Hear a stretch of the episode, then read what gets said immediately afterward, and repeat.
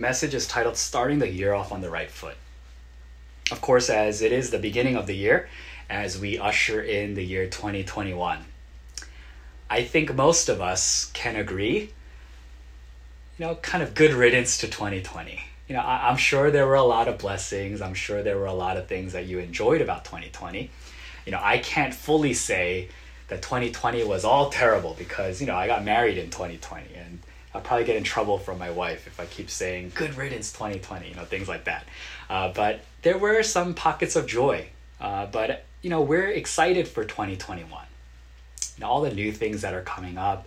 Uh, as, you know, one of our Sunday school children uh, prayed today, you know, with the hope of the vaccine and, and, you know, this, this excitement for what life can be. You know, that's, it should fill us with some joy.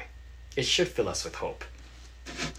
And a common thought and a common idea that most people have, and most people will say to themselves, whether they articulate it or not, they'll probably hold it inside of their hearts. They say, you know, I want to start this year off on the right foot. And it's something that I've talked about before. It's an idea that I've preached about before. Uh, before the pandemic, gym membership is at an all time high in January because everyone has this idea I'm going to start the year off on the right foot. Healthy eating, probably, you know, starts off the strongest in the month of January. I'm going to start eating right, I'm going to exercise, I'm going to, you know, sleep early and sleep well and I'm going to start reading all these books and all these goals and all these dreams, all these hobbies that you want to partake in. Most often it starts off in January.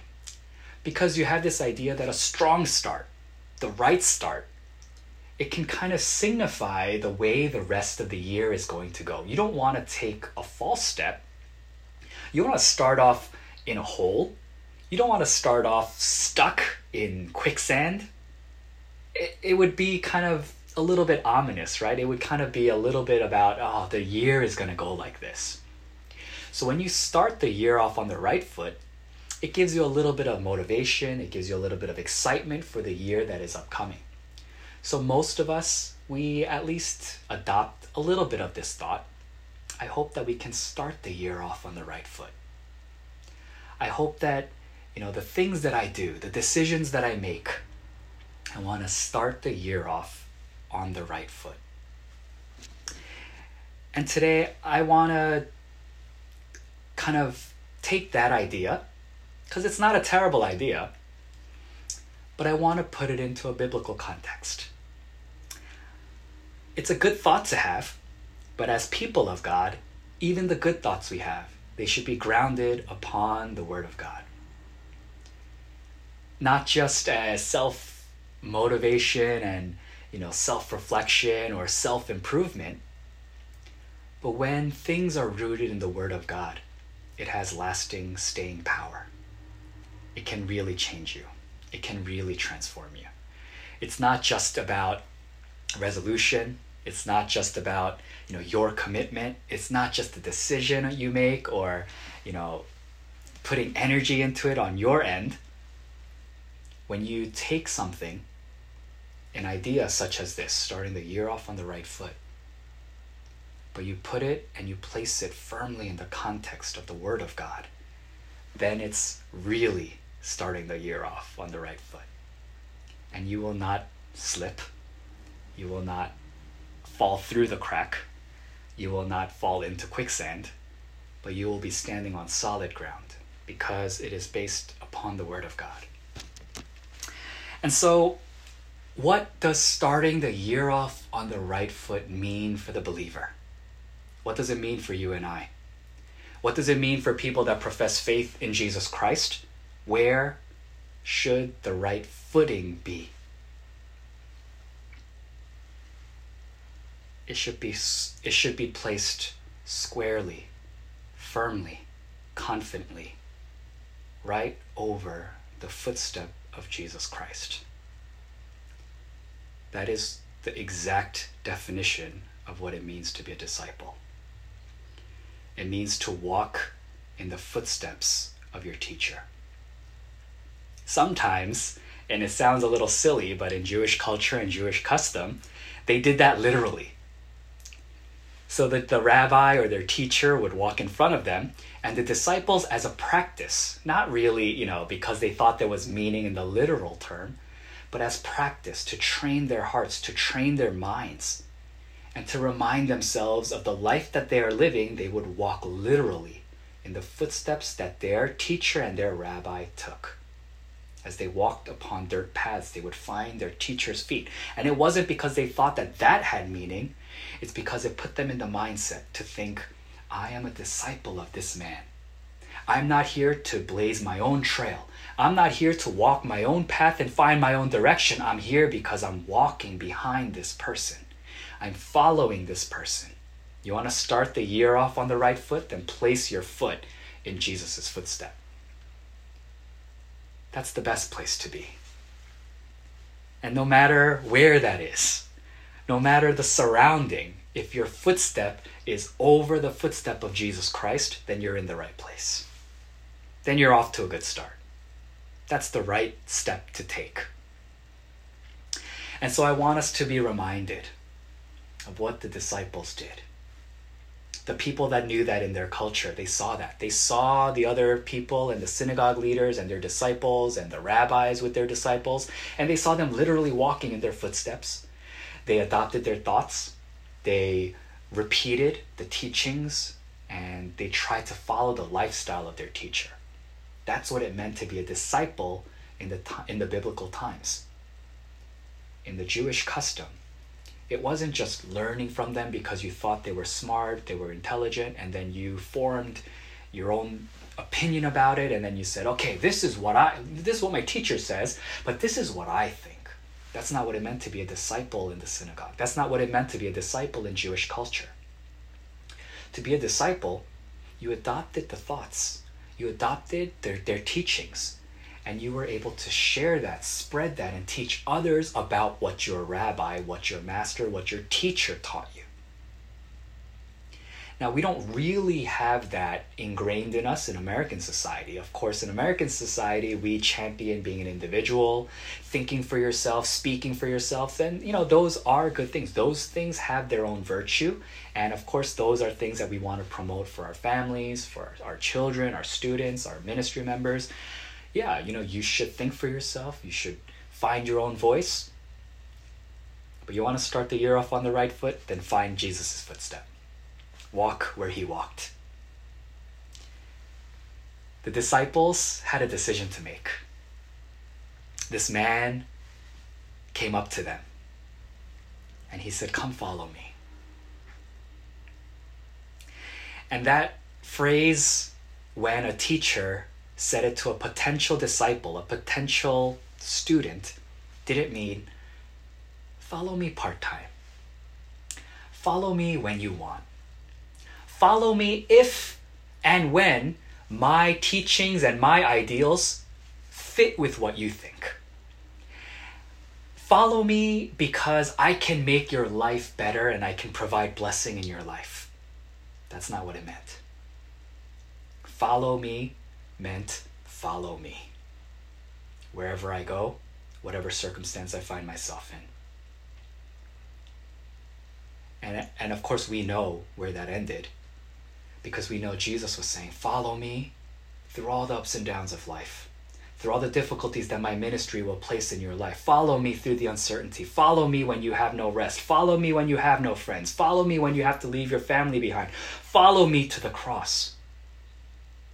Come, follow me. The, the disciples had a decision to make. Why would you follow this person? What pedigree does he have? What can he offer to me? What can He give to me? How can He make my life better? And potentially, if they're thinking along those lines, it's a very difficult decision to make. But what does it mean to be a disciple? What does it mean to be a follower of God? They got out of their boats. The things that they're comfortable with, the things that they knew, the things that they were expert in. I can catch fish. I know these waters. I know how to row a boat. I know how to lay these nets. I know how to prepare the net for the next day in the comfort of my family with my brother in the boat, my father, you know, the generational job that's been in my family. Yeah, that's the comfort of the life that you live. And for us, that represents the life that we have grown accustomed to, the comforts that we've kind of surrounded ourselves with, and this idea that that is the true life. It isn't. Sometimes we think that the life that we want to live, that the world tells us to live, that that's the real life, and that Jesus is just there to bless that, to enhance that, to help that, to improve that. That's not what it means to be a disciple of Jesus Christ. That is not what it means to have faith in Jesus Christ. It means sometimes your life is rocked. It means sometimes your life means you have to step out of the boat that you're comfortable in. It means you have to let go of the net that you've been preparing and throwing into the water all your life. Sometimes it's scary. Sometimes it's uncomfortable. Sometimes it asks you to depart from your own way of thinking, your own opinion, solely because you're saying, This person, my Lord, my Jesus Christ, his opinion is right. And there are times where I don't really agree with it, but as a disciple, as a follower of Christ, most likely in that circumstance, I am wrong. It's having that humbleness and that humility. The cost of a disciple is very great. It's not something you do lightly. They didn't say, Jesus, let me think about this and, you know, maybe I'll do some part time. Jesus, how about I just be a disciple for one hour at 12 o'clock on Sundays when we gather for worship? Uh, Jesus, how about I will only be a disciple when it's convenient for me? It doesn't conflict with my schedules and my dreams and my idea of what life should be. That's not what being a disciple is. But how embarrassing for us that we live our lives that way sometimes that we treat God that way sometimes. God, yes, yes, you're the shepherd. Yes, you're the leader. Yes, you're our Lord. Yes, you're our Savior. Yes, yes. But how about you follow me? Can you imagine Peter? Can you imagine John saying, Oh, yeah, okay, how about you get in the boat? How about you fish? Instead of being a person that fishes for men, how about you become a fisherman? What a ridiculous story that would be. And as ridiculous as that sounds, do we not all do that with our lives sometimes? Do we not do that with the way that we follow God sometimes? How about you come here? How about you follow in my footsteps? How about you do what I want you to do? We can all admit that. We can all confess that. Luckily for us, God doesn't desert us, He doesn't abandon us just because we've had that attitude and just because we've lived that way. I've done that so many times in my own ministry and my own life. God, I don't want to do that. Why don't you do what I want you to do? Why don't you bless the direction that I want to go in? Kicking and screaming. You know, almost brat like. I've done that to God in my ministry and in my own personal life. We've all done that. Do we want to start off our year doing that? Do you want to take your first steps in this year, you know, doing that with God and having that sort of relationship with God? No, this year. Let's start off the year on the right foot. Let's be disciples. Let's place our feet in the footstep of Jesus Christ, the footprint of Jesus Christ. What, is, what does that entail? It means you let go of the life that you've known, the life that you've lived. It means for these men in the passage today, it means that they had to let go of their personal greatest influence in their life. You see, we read that and we kind of gloss over it sometimes, but understand this leaving your father in their culture is huge.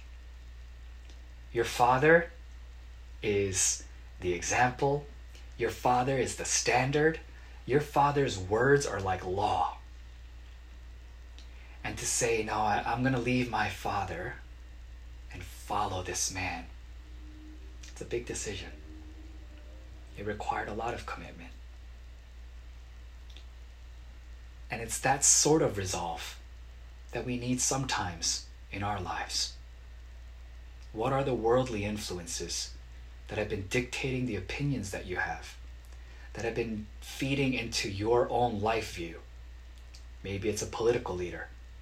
Maybe it is your parent. Maybe it's a friend or a boyfriend or a girlfriend or a wife or a husband. Media. You know, maybe it's a textbook. Maybe it's a teacher. Maybe it's a professor. But there are times where those influences, the things that you think, man, that person, I really want to be like them, no. That's the wrong footstep. That's the wrong step. I don't know where your uh, political allegiances align, I don't even care. But when someone leads, and they lead you to places of division, they lead you to places of violence, they lead you to places of chaos and disorder, then maybe it's time to start considering am I walking in the footsteps of someone that is placed before me as an idol, or am I walking in the footsteps of Jesus Christ? And maybe it's time for us to start considering that. And I don't care what leaning you have or who you vote for or you know how you choose to do your life and how you choose to run your household. My only plea is to start considering and looking at the world and saying, Am I walking in the footsteps of a worldly figure, a political leader, maybe, you know, someone that influences my life through their words and through their actions? Am I walking in their footsteps or am I walking in the footsteps of Jesus Christ? At least ask yourself that question. I'm not here to judge you. I'm not here to condemn you. I'm just asking you. Where are your feet? Where are you standing? Because on Christ, that solid rock. That is the solid ground. That is the firm foundation. All other ground is sinking sand. You want to take a first step into quicksand? You want to fall off a ledge? You want to fall off a cliff as you begin the year? No one says that. No one says, Oh, I want to start the year off on a footstep that leads to my peril and my death. No one thinks like that. Everyone says, I want to start the year off on the right foot. You know where that is? On the firm foundation that is Christ. And that's why the disciples, even though they faced hardship and even though they faced difficulty, their life wasn't blessed all the time. It was hard sometimes. But they knew they were in the right place and that they were in the right spot because their footsteps were upon the footsteps of Jesus Christ. And that's where I'm asking us to be. We don't need to be the biggest church and the biggest ministry. We don't need to have trillion dollar budgets or the most glamorous service and the biggest church building. We just need a ministry of people that are willing to step into the footsteps of Jesus Christ. That's what a church is. That's what being a believer is. So stop listening to people that try to tell you to follow them to places that you should not be going. Stop listening to people that try to teach you and prepare you and train you and educate you in ways that's taking you further and further away from the gospel truth, further and further away from your teacher, your leader, your master, your savior. Not me, but Jesus Christ. Don't follow me. You'll follow me to dark places. You'll follow me to falls and cliffs and dangerous land. I'm a human being. You don't follow a pastor, you follow Jesus Christ.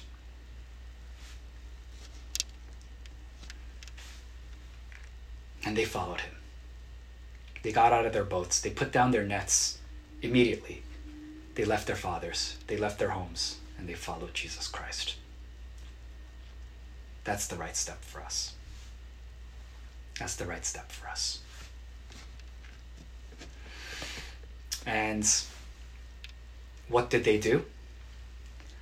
Jesus preached. Jesus spoke the good news of the kingdom. He healed the sick. He freed people from the demons. He allowed the paralyzed to walk. He opened up mouths. He opened up ears. That's what Jesus did. I preached in Sunday school today, and the sermon title was How Can We Be Like Jesus? How can I be like Jesus Christ? And part of that was uh, two sided. It was to make us reflect on what we could do to be like Jesus Christ, but also to reflect on how difficult it is to be like Jesus Christ. How can I be like Jesus? He's the Son of God. He's, he's Lord. He's Savior. He's sinless. He's blameless. How can I be like him? He healed the sick. He healed the demonized. He, he opened up blind eyes. I can't do that. I can't turn water to wine. I can't walk on water. How do you expect me to walk in those footsteps? How do you expect me to be like Jesus Christ? How can I be like Jesus in this upcoming year? Now, Jesus doesn't say, follow me and be me.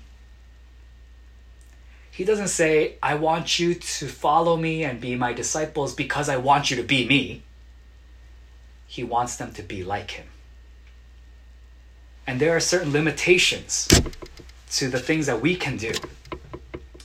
Uh, do I have as much insight on the kingdom of God as Jesus Christ has? No, not even a fraction, not even like a little percentage. You know, Jesus Christ speaking about his Father and speaking about the kingdom, no one could compare to that. But why do I try? Because I'm walking in the footsteps of Jesus Christ. Can you not do your own part? Does it have to be a pastor? Can you share the good news of the kingdom? Can you ask others to repent? Can you speak love and encouragement and grace into the lives of others? Can you encourage others? Can you be kind to others? Can you care for others? Can you love others? Of course you can. That's walking in the footsteps of Jesus Christ. Jesus Christ came, he taught in the synagogues, he proclaimed the good news of the kingdom. He healed the sick, he freed them from every disease. And maybe you and I can't do all of those things. Maybe you and I are not uh, able to walk into a synagogue and teach someone. Maybe you and I, just at the uh, speaking of a word or a name or you know a prayer, maybe we can't heal every disease. If I could do that, I would have said it and I would have done it and COVID would have been gone. But I couldn't, I can't do that. I couldn't do that. Maybe we can't do those things. But can we not do our part in trying to do what Jesus did? Maybe I can't cure your disease, but maybe I can reach out to you and ask you if you're doing well. Maybe I can ask you how you're doing and that I care and that you matter. Maybe I can't heal your illness, but I can come by and bring you some cold medicine. Just to say, you matter to me, I'm thinking of you. And maybe I can't stand up and teach on a synagogue footstep, and maybe I don't have what it takes to influence thousands and generations and generations of people the way that Jesus Christ did, but maybe you can in your families. Maybe you can to your loved ones. Maybe you can to your neighbor. Maybe you can at the gas station. Maybe you can to your brothers and sisters. Is that not something that we can do? That's walking in the footsteps of Jesus Christ. And maybe we can't heal cancer. We can't snap our fingers and make COVID go away. But maybe we can say, hey, I heard that you're not doing well. Can I pray for you? I heard that you're going through a hard time. Is there anything that I can do to help? You matter to me. You matter to God. I love you. God loves you. Can we not do those things?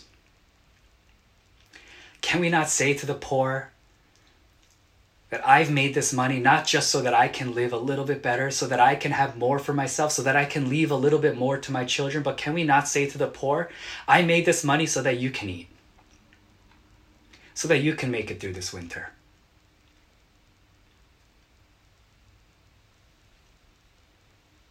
Can we not do that? So maybe we can't tell the man that's sitting on the mat, get up, take up your mat and walk. Maybe we can't do that, but maybe we could do something to bless his heart, to touch his heart, to show him the light of Jesus Christ, to allow him to feel loved. Maybe if some bleeding lady reaches out and touches our clothes, they probably will not be healed. but maybe we can give them an embrace. Maybe we can say, You are my family. The way that Jesus said, Daughter, your faith has healed you. Yeah, and of course the healing was big, but Him calling her daughter, reaffirming her identity. You're not unclean. You're not broken. There's nothing wrong with you. You are daughter. Can we not at least take those steps? And when our instinct is to hate, when our instinct is to divide, when our instinct is to look at others and see them as others, the way the world did with the tax collectors, the prostitutes, the sinners, the lepers. And Jesus Christ said, I will eat at the home of Zacchaeus. And Jesus Christ said, Come, let them come to me. Theirs is the kingdom of God. Jesus Christ, who cared for the widows, the orphans, the little children, the tax collectors, the prostitutes, the people that were left behind by society, the others. And Jesus Christ said, I will go to their homes, I will eat with them, I will declare forgiveness for them. I will show them that the Good Shepherd leaves the 99 to get the one that is lost. Can we not then, as his people and his disciples, do a little bit of that? To not stir the division, to not increase the rage and the violence, but to see the other and say, I pray for you. I love you. You are not other to me. You are brother. You are sister. We are all created in the image of God. I love you. God loves you. Frankly, shame on us for not doing that more. For not have done that and uh, not have been doing that in our lives. But God gives us the opportunity he gives us the blessing of a fresh start each year to say, I want to start off on a new leaf. I want to start off the year on the right foot. Make sure that that step is in the footprint of Jesus Christ. Do what he did, live as he lived, speak the things that he spoke of. Let's not be a church on the outside and on the surface. Let's leave those things behind. Let's see our Lord, our Savior, the one who came, the one who died, the one who resurrected again, who lived this life among us, who made a dwelling among us so that we could see what it means to live a life of the kingdom of God here on earth, and let's start living that life. Don't just think about it, don't just talk about it, live it do it. It's not enough for a disciple to know what their teacher said. The disciple had to walk in the footsteps of their teacher and do what they did. The disciples did that. The disciples did that almost, not almost, but at the consequence of their life. Forget just comfort. Forget just, oh, that's not part of my personality. I don't really feel comfortable with that. Forget all of that. They did that with the consequence of their life. And because they did that, we're here today. Because they spread the word. Because they proclaimed the good news of the kingdom, we were able to hear it. We were able to be changed by it. Whose life will you affect? Whose life can you change? What can you do with your words, with your days? Not just about accumulating more for yourself, not just finding more comfort for yourself. The days that you have, the breath that you have, the talents and the gifts that you've been given, the ability to speak, the ability to reason, the education that you received, the country you live in, the freedom you have. It's not used so that you can champion someone else. You live to spread and proclaim the good news of the kingdom of God, to live and walk in the footsteps of Jesus Christ. That's what starting the year off on the right foot is. And I hope that's something that you'll remember, not just in January when the gyms are full, when everyone's eating healthy food, when everyone. No, I hope that's something you remember for the rest of your life. And make a declaration. I want my steps to fall in line with your steps, Jesus Christ. And I want to commit my life to that. I hope that's something that touches you deeply in your heart. Something that you will hold on to, something that can motivate you and convict you and sustain you for the year. Not just for the year, but for your life. Don't follow the things of this world. Follow Jesus Christ. He is the solid rock, He is the firm foundation. He is the ground upon which we can stand and have confidence in our lives. So that so I hope that each and every one of you will start the year off on the right foot by placing your foot in the footprint of Jesus Christ. Let us pray.